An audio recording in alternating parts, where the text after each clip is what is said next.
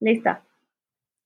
Eh, hola chicos, tuvimos ahí un pequeño detalle técnico, pero ya estamos acá.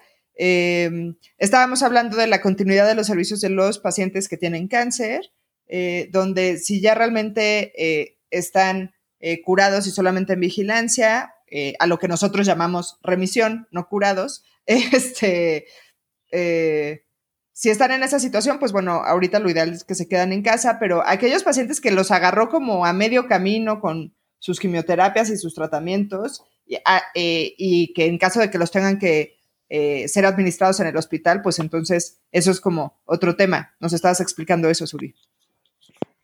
Sí, entonces hay pacientes en los que debemos de dar prioridad y esos pacientes con prioridad son que tengan algún tipo de urgencia, porque sí hay urgencias oncológicas, pero también aquellos que la intención sea curativa y no puedan esperar, es decir, tratamiento adyuvante o neoadyuvante, que a lo que se refieren estas palabritas es justamente un tratamiento complementario que se puede dar antes o después de la cirugía.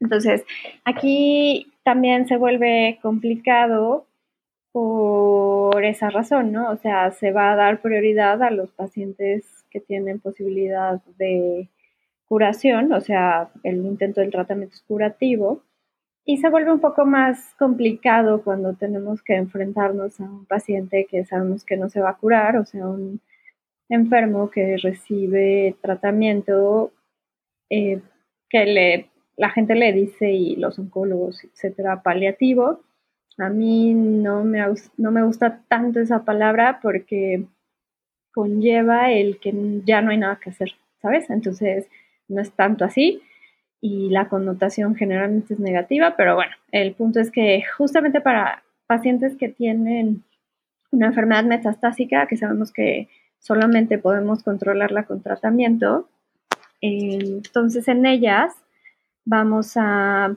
buscar qué es lo mejor. Evidentemente, a veces esto va a incluir tratamiento con quimioterapia y es ahí donde se vuelve todo muy complicado y las decisiones son todavía más difíciles que en un contexto normal.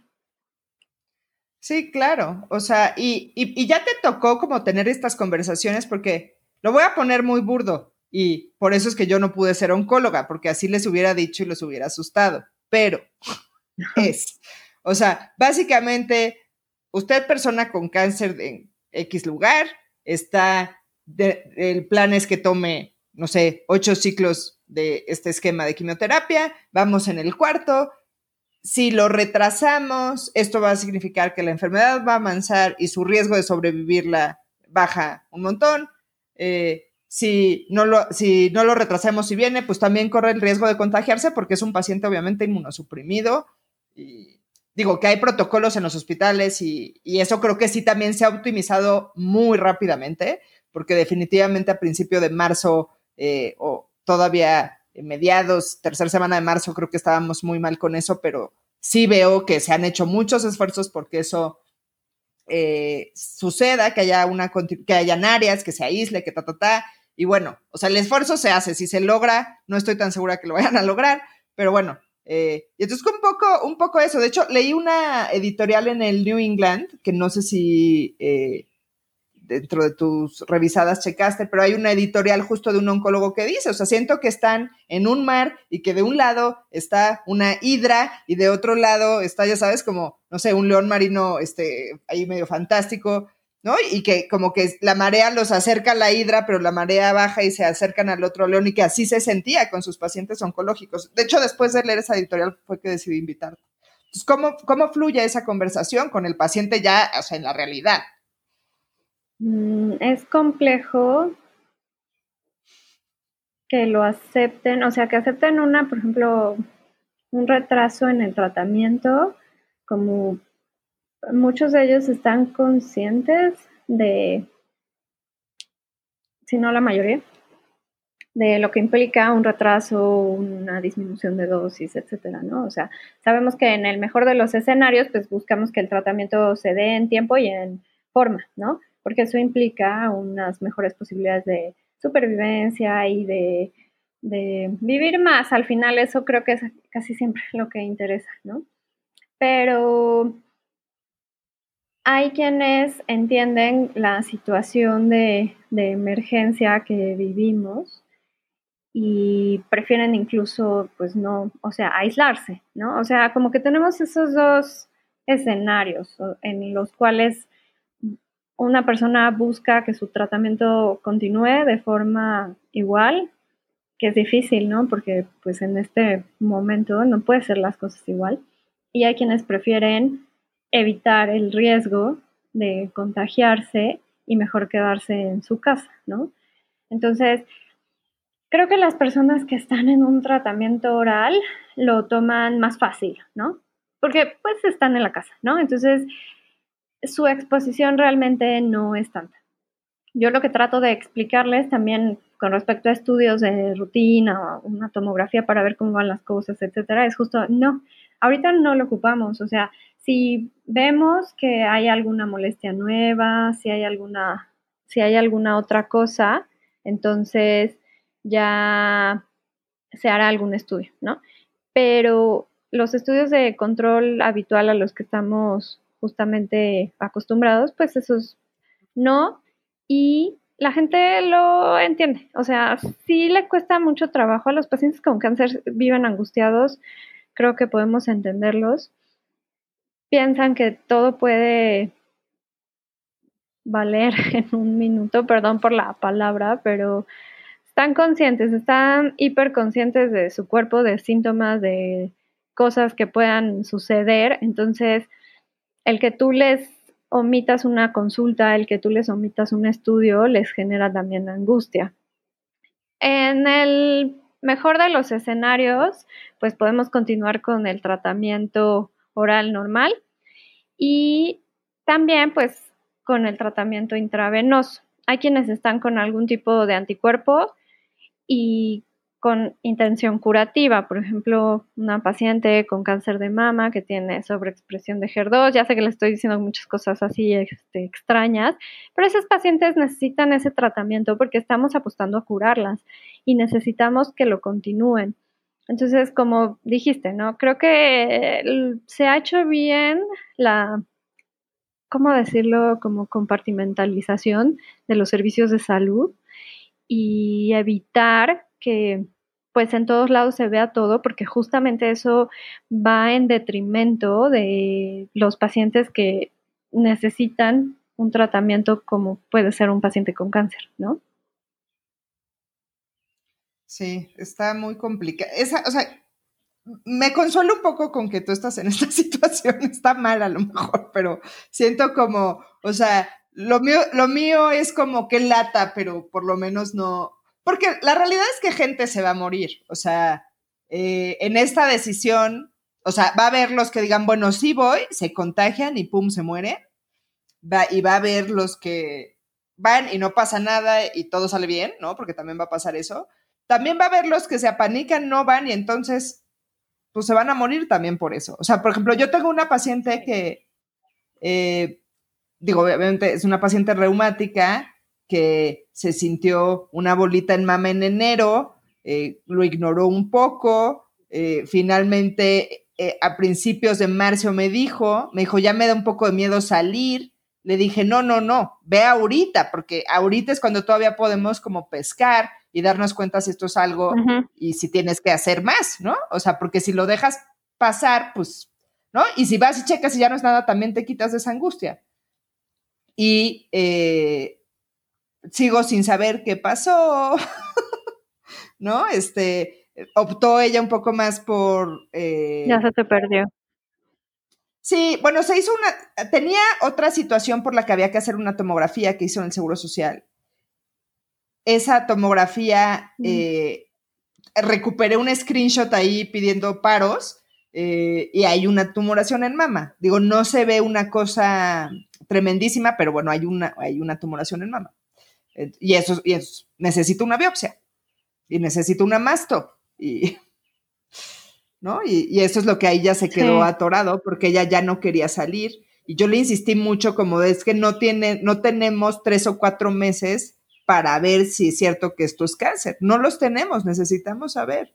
Pero bueno, finalmente yo cumplo con decirle que a mí me preocupa que eso sea lo que vaya a pasar y ella toma su decisión, que eso también eh, hay que respetar. Y ya también tengo otro, otro caso con alguien que, pues no sabían también, eh, esto er, no era una, una situación de cáncer, pero era una paciente que se puso mal, allá no, donde vive no la quieren hospitalizar porque pues eso, se va a exponer a, algo, entonces simplemente como que no la quieren aceptar, es una persona muy grande y entonces ya, o sea, sea que no vaya al hospital, o sea, no, y, y, y si hay una frustración muy grande porque sabemos, creo que todos los médicos y, los que no estamos viendo COVID y atendemos a estas poblaciones vulnerables y especiales, que va a haber eso, o sea, sí mucha gente se va a morir de COVID y mucha gente se va a morir porque, porque el COVID existió.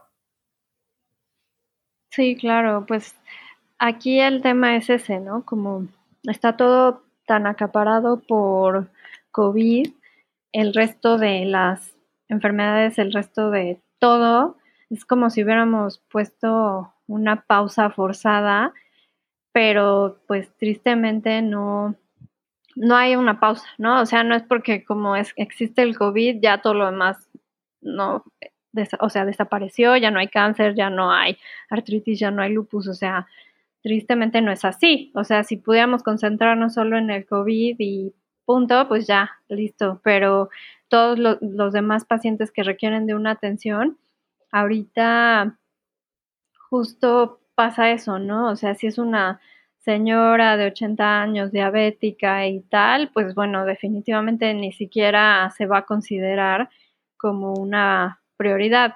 No estoy diciendo que esté bien, simplemente pues por las situaciones actuales nos obligan a tomar muchas veces decisiones que en otros escenarios no tomaríamos, ¿no?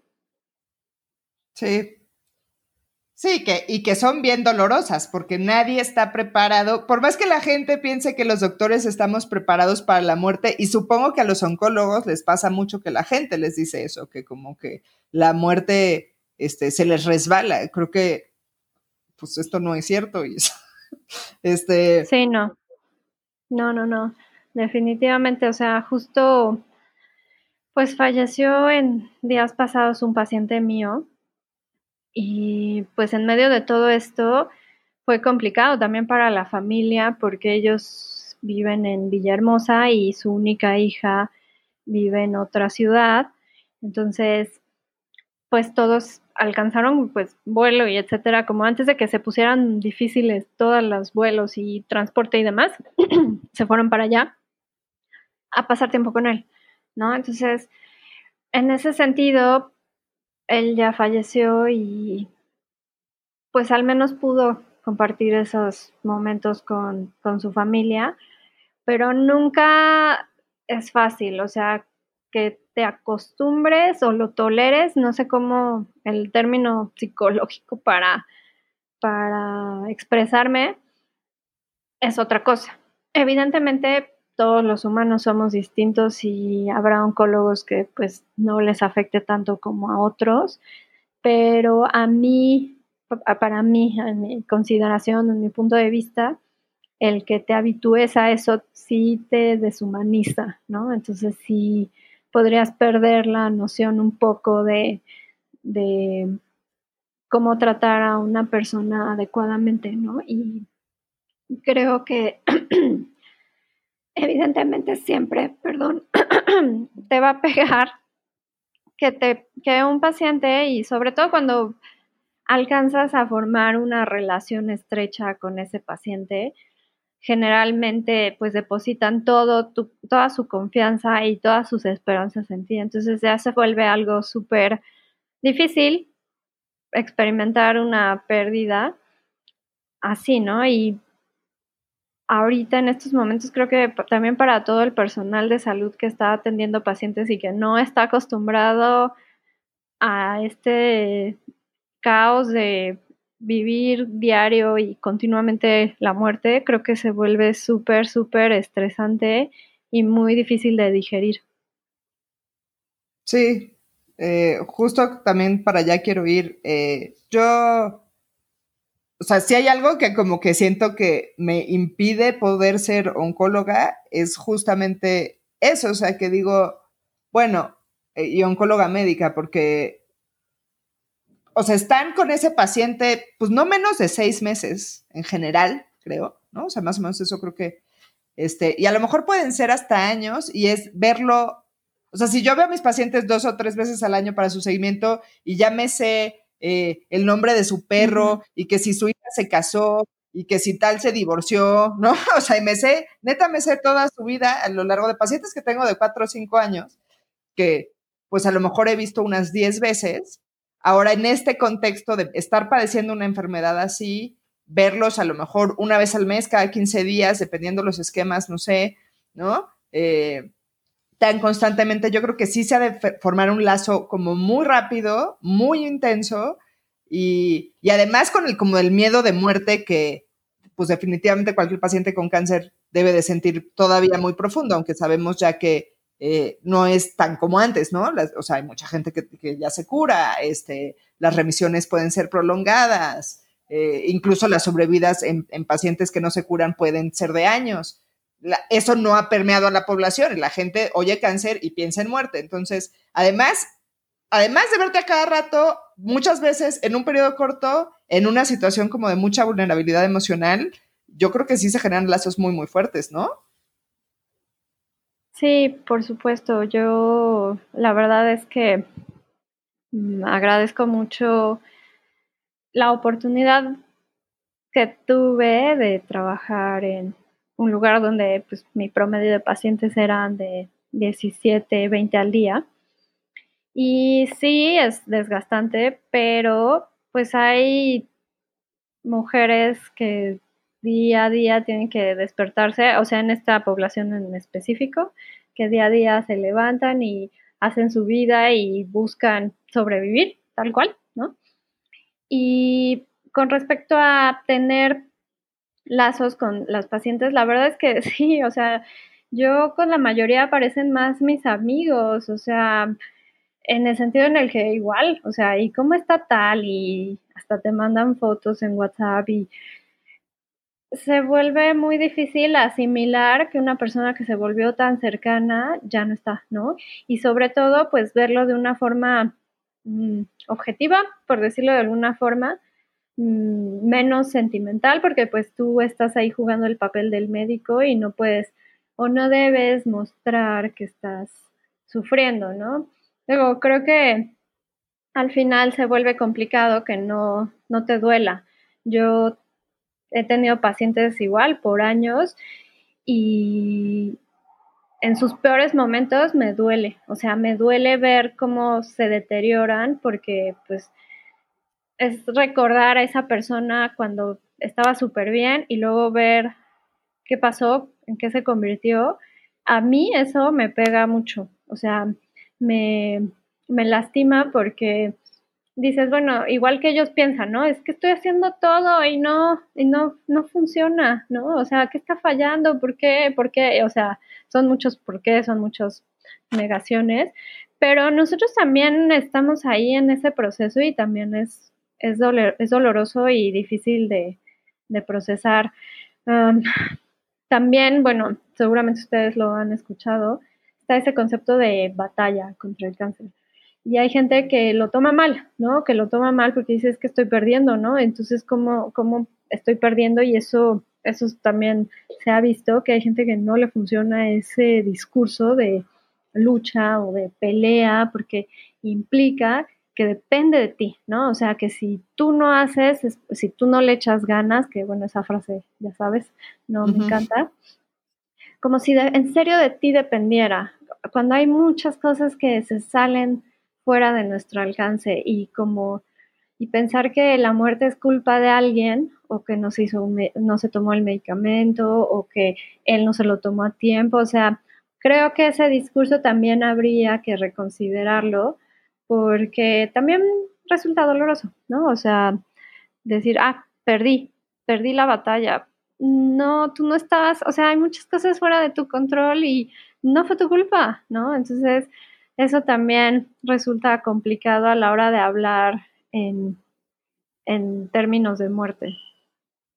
Sí, está súper interesante eso que dices. Yo soy de esa banda que, que, que, un poco le caga ese discurso de la mano también con el discurso de que el doctor es un héroe, porque ser un héroe implica, sobre todo en estos tiempos de, de donde abunda una saga de superhéroes de más de 20 películas, eso implica invencibilidad, ¿no? Y superpoderes ah, y este, y es como, no, o sea, ¿no? Y ahorita en la pandemia también hay mucho ese discurso de guerra, ¿no? Desde la trinchera, este, nuestros héroes, o sea, como que hay, hay mucha terminología como si esto fuera una guerra. Y también, a mí también me parece que eso se vuelve, pues, muy, eso, contraproducente, ¿no? O sea, contraproducente porque no, y desgastante, y le pone eh, responsabilidades a la gente que no tienen, o sea, ni pacientes, ni médicos, ni gobiernos, ni, o sea, esto es algo que está pasando y vamos a intentar resolverlo de la mejor manera posible y ya, o sea, como que, ¿no? Sí, justo creo que es eso, ¿no? O sea, te da demasiada, o sea, la responsabilidad de una curación parece que es eso, ¿no? O sea, como una obligación, o si las cosas salen mal es porque algo hiciste mal, tanto tú como paciente o como tú como médico. Entonces, sí, ese discurso creo que al final acaba confundiendo y te obliga asumir una responsabilidad que no tienes, ¿no? O sea, lo que nosotros podemos controlar, pues ahí está, ¿no? O sea, eh, si hablamos de COVID, pues no salir, lavarte las manos, esa es tu parte, ¿no? Pero si aún así te enfermas y por hasta el día de hoy no sabemos quién le va a ir bien y quién le va a ir mal, o sea, sí hay factores de riesgo, pero es lo mismo que con el cáncer, o sea, habrá gente que fumó toda su vida y nunca le dio cáncer y, y hay gente que no fuma y tuvo cáncer de pulmón, entonces sí es muchas muchas cosas que no podemos controlar y siempre esa falta de control nos va a generar ansiedad, pero darle a los médicos como ese, ese superpoder de curar y super obligación de curar, o sea, porque incluso ya está implícito, ¿no? O sea, qué bueno que eres médico, pero tú tienes que salvarme, tú tienes que curarme, no. Así como yo no puedo esperar que el medicamento que a todo mundo le funcionó, a ese paciente en particular no le funcione, ¿no? También esa, ese discurso de la pelea y este, tú sigue luchando, yo lo que he visto con algunos pacientes es que les da la idea de que lo estás haciendo mal. O sea, es que si no te curas, si no te sientes bien, es porque no estás echándole ganas. Y eso al final también genera angustia, ¿no? O sea, porque la gente quiere vivir, o sea, claro que están haciendo todo lo que pueden, pero hay veces que escapa a nuestra comprensión incluso porque una persona está bien y otra no. Sí, sí, no, definitivamente, me parece a mí también muy dañino ese, ese discurso. Y eh, bueno, por último, como regresando un poco a esto de los duelos y que quizá te considero como un poco más, eh, una persona un poco más experimentada en llevar estos duelos de los pacientes, eh, para aquellos que finalmente no tenemos ese, pues no quiero decir hábito, porque eso suena fatal, mano, pero eso, bueno, no, no estamos tan acostumbrados a, perder pacientes. Eh, y aquellos que además ahorita están atendiendo directamente pacientes con COVID, eh, que van a empezar a ver, ¿no? Y, esto va a suceder en las siguientes semanas, todos lo sabemos, eh, una cantidad de muertes que probablemente no han visto en más de un año. ¿Qué consejo les puedes dar a estos almas en desgracia? Creo que es, además de el hecho de procesar la muerte, está la otra cara que es que no puedes tener un contacto. Y yo usualmente cuando doy malas noticias con respecto a que las cosas están mal, que el paciente empeoró, que ya no hay oportunidades de tratamiento, me ha tocado hacerlo siempre fuera de este contexto.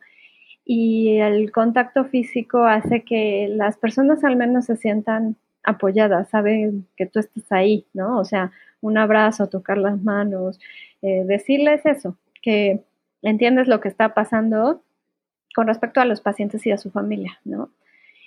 Eso al final conforta.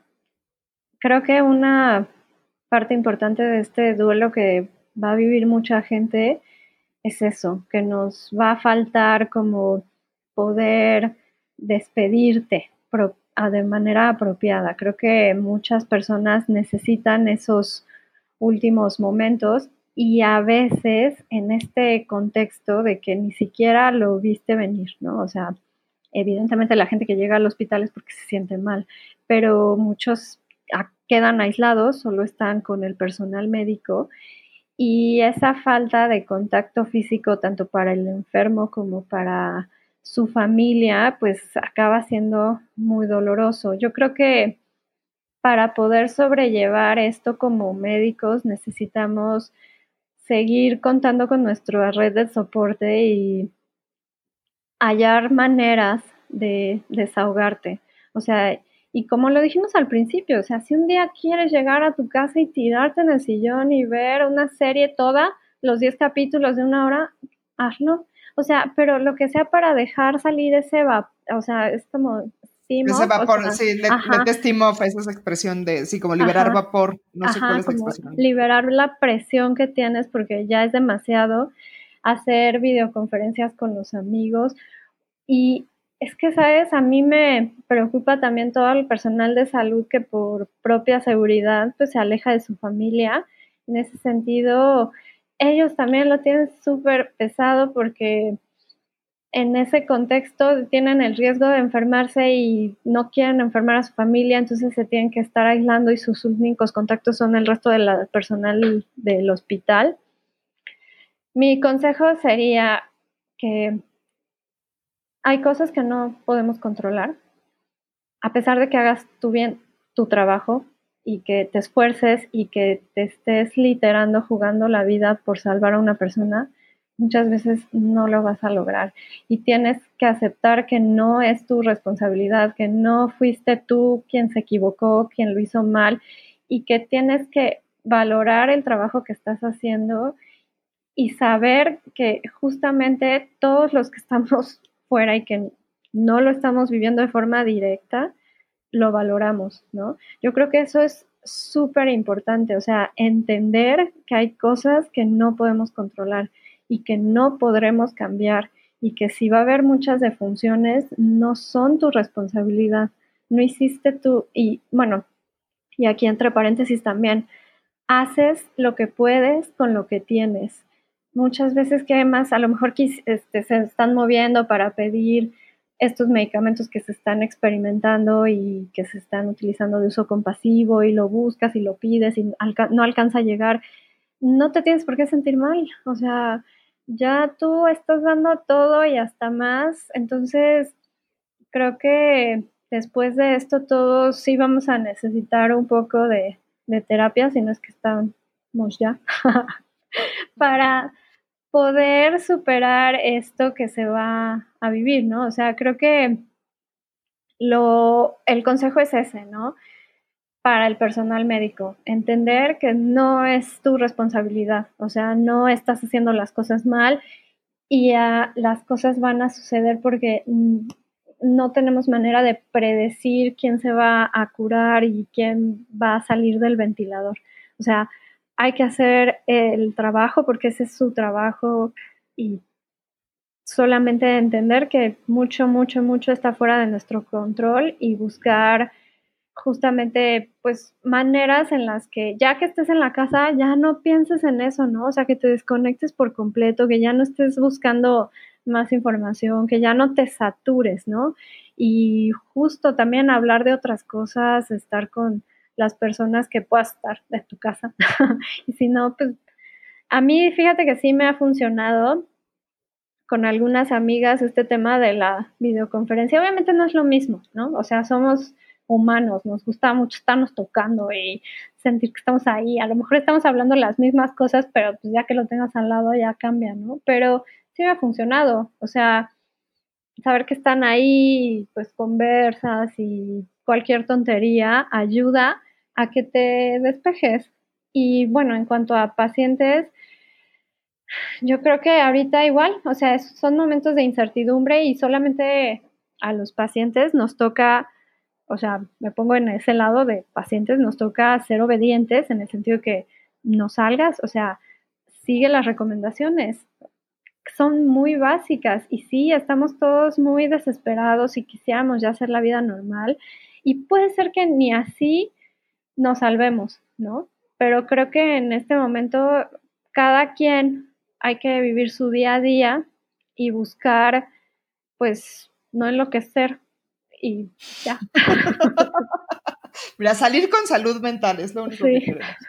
Este, pues muy bien, Suri, muchísimas gracias. Eh, creo que diste muchísimo más de lo que hubiera yo pensado que se podía con esa pregunta, así que muchas gracias por eso. Em, aquí nos despedimos. Eh, despídete del público. Adiós, muchas gracias. Espero pues haber sido de utilidad. A mí esto me ayudó también para desahogarme un poco y de nuevo gracias. Cuídense, no salgan. No salgan a correr, eso tampoco se puede. ya sé, lo de la corrida es todo un tema, ya lo discutiremos. Em, pues listo, chicos, aquí se termina un episodio más. Recuerden que salimos lunes y jueves, todas las plataformas Spotify.